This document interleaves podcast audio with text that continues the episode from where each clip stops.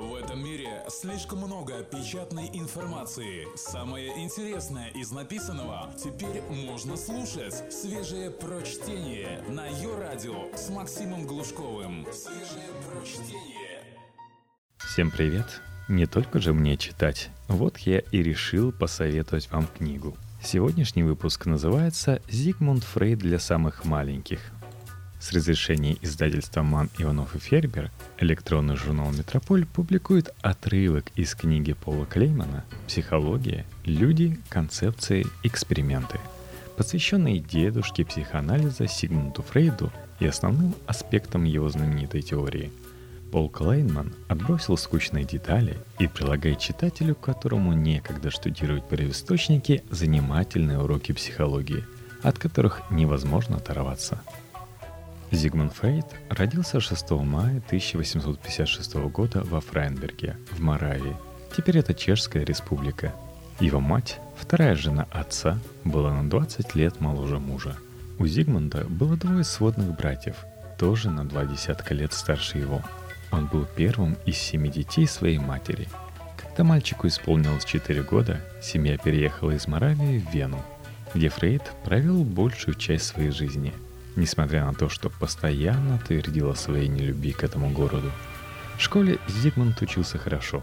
Поскольку он был евреем, по вероисповеданию Фрейд называл себя атеистом, не причисляя никакой религии, то после школы в 1873 году он поступил в медицинскую школу при Венском университете. В те времена в Австрии медицина и юриспруденция считались единственно приемлемыми профессиональными стезями для еврейского юноши – по окончании университета Фрейду больше всего хотелось заниматься нейропсихологией, однако получить место в исследовательской лаборатории оказалось чрезвычайно трудно. Поэтому он открыл частную практику со специализацией на нервных расстройствах. В этот период Фрейд подружился с врачом-физиологом Джозефом Брейером, и эта дружба во многом определила дальнейшее направление его научной деятельности – особенно после того, как Брейер стал лечить пациентов, страдающих истерией посредством гипноза, поощряя их вспоминать и рассказывать о своем прошлом. Во время гипнотических сеансов, которые одна из пациенток Брейера по имени Анна О. назвала целительными беседами, пациенты обсуждали воспоминания сознательном состоянии, никогда не всплывавшие в их памяти. И это способствовало заметному облегчению симптомов заболевания. Несколько позже – Фрейд стал соавтором книги Брейера «Очерки об истерии», а потом, решив больше узнать о гипнозе от знаменитого французского психиатра Жана Мартена Шарко, отправился в Париж. Да-да, душ Шарко — это именно его изобретение. В 1886 году Зигмунд Фрейд вернулся в Вену и открыл новую частную практику. Поначалу для лечения пациентов, страдающих неврозами и истерией, он применял гипноз, но скоро понял, что добивается значительно лучших результатов, когда во время сеанса терапии пациент просто расслаблен. Например, Полу лежит на кушетке и рассказывает психотерапевту обо всем, что приходит ему в голову. Этот метод называется свободной ассоциацией. По мнению Фрейда, такой подход позволяет врачу проанализировать услышанное и выявить в прошлом пациента травмирующее событие, приведшее к психическому заболеванию – что существенно облегчает задачу исцеления больного. Самые известные труды Сигмунда Фрейда появились буквально один за другим. Всего за пять лет он опубликовал три книги, оказывающие огромное влияние на психологию на протяжении целого ряда десятилетий. «Толкование сновидений» 1900 год, в которой Фрейд поведал миру о своей идее бессознательного. «Психопатология обыденной жизни» 1901 год – которой он теоретизирует по поводу того, что наши оговорки, позднее их начали называть оговорками по Фрейду, на самом деле представляют собой вполне осмысленные комментарии, выдаваемые динамическим бессознательным. Три очерка по теории сексуальности, 1905 год, где автор, в числе прочего, рассказывает о таком психическом феномене, как Эдипов комплекс. Фрейд считался одним из самых выдающихся умов своего времени – а в 1933 году оказался в центре весьма нежелательного внимания. Пришедшие к власти нацисты сжигали его книги. В 1938 году немецкие войска вошли в Австрию и у Фрейда отобрали паспорт. Только благодаря всемирной славе и давлению высокопоставленных и влиятельных иностранцев ему разрешили выехать в Англию, где он прожил до самой смерти, 1939 год. Только свежее прочтение на Йо-Радио. Теория психосексуального развития Зигмунда Фрейда – одна из самых известных и противоречивых теорий в области психологии. Фрейд утверждал, что личность человека формируется в раннем детстве, к шести годам, и что если все психосексуальные стадии пройдены успешно, результатом становится здоровая и психически стабильная личность. В противном случае человек будет болен – по Фрейду эти стадии связаны с конкретными эрогенными зонами, то есть наиболее чувствительными органами тела, прикосновение к которым приводит к сексуальному наслаждению и пробуждает сексуальное желание. Если ребенок не проходит какую-то из стадий нормально, то до конца у него возникает фиксация на соответствующей эрогенной зоне, что сказывается на типе его личности.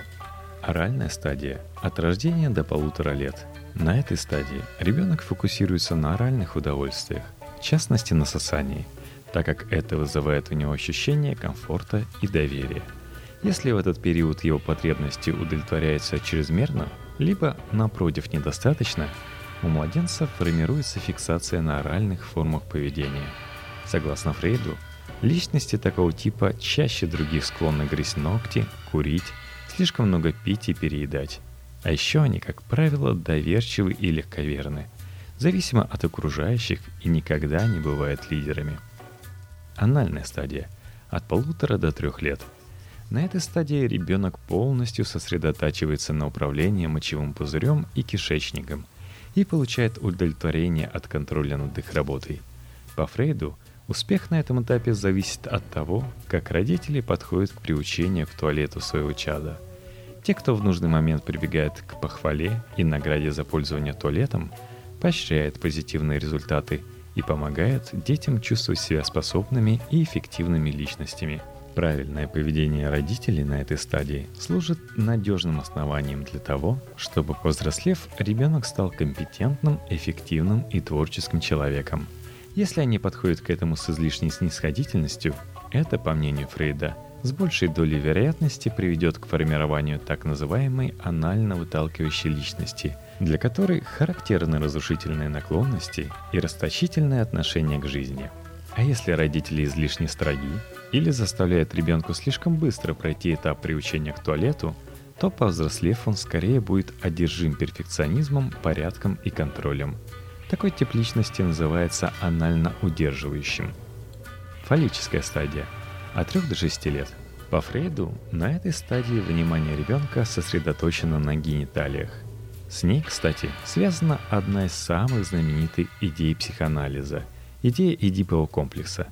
Ученый считал, что в этот период мальчики начинают испытывать сексуальное желание по отношению к своей матери, а в отце видят соперника и подсознательно мечтает занять его место. Кроме того, Видя в отце человека, который хочет и может наказать его за это, мальчик начинает испытывать страх перед кастрацией, но вместо того, чтобы вступить с отцом в борьбу, отождествляет себя с ним и в своем желании опосредованно обладать матерью. По мнению Фрейду, фиксация на этой стадии ведет в будущем к сексуальному отклонению и слабо выраженной сексуальной ориентации. Следует отметить, что в 1913 году – Карл Густав Юнг предложил термин «комплекс электры», описывающий похожие чувства, которые девочка испытывает к отцу. Но Фрейд не согласился с этой концепцией. Он считал, что для девочек характерна зависть к пенису, чувство обиды и неудовлетворенности, вызванное тем, что у них нет мужского полового органа. Латентная стадия – от 6 лет до половой зрелости. На этой стадии либидо ребенка подавляется – его сексуальная энергия направляется на другие цели, например, на социальное взаимодействие или интеллектуальную деятельность. В этот период дети в основном играют с детьми своего пола. Никакого психосексуального развития или фиксации в это время не происходит. Генитальная стадия – от половой зрелости до взрослой жизни. На этой стадии сексуальное желание и интерес к противоположному полу вспыхивают с новой силой – если все предыдущие стадии пройдены успешно, человек заботлив и уравновешен, сексуальное наслаждение сосредоточено на гениталиях.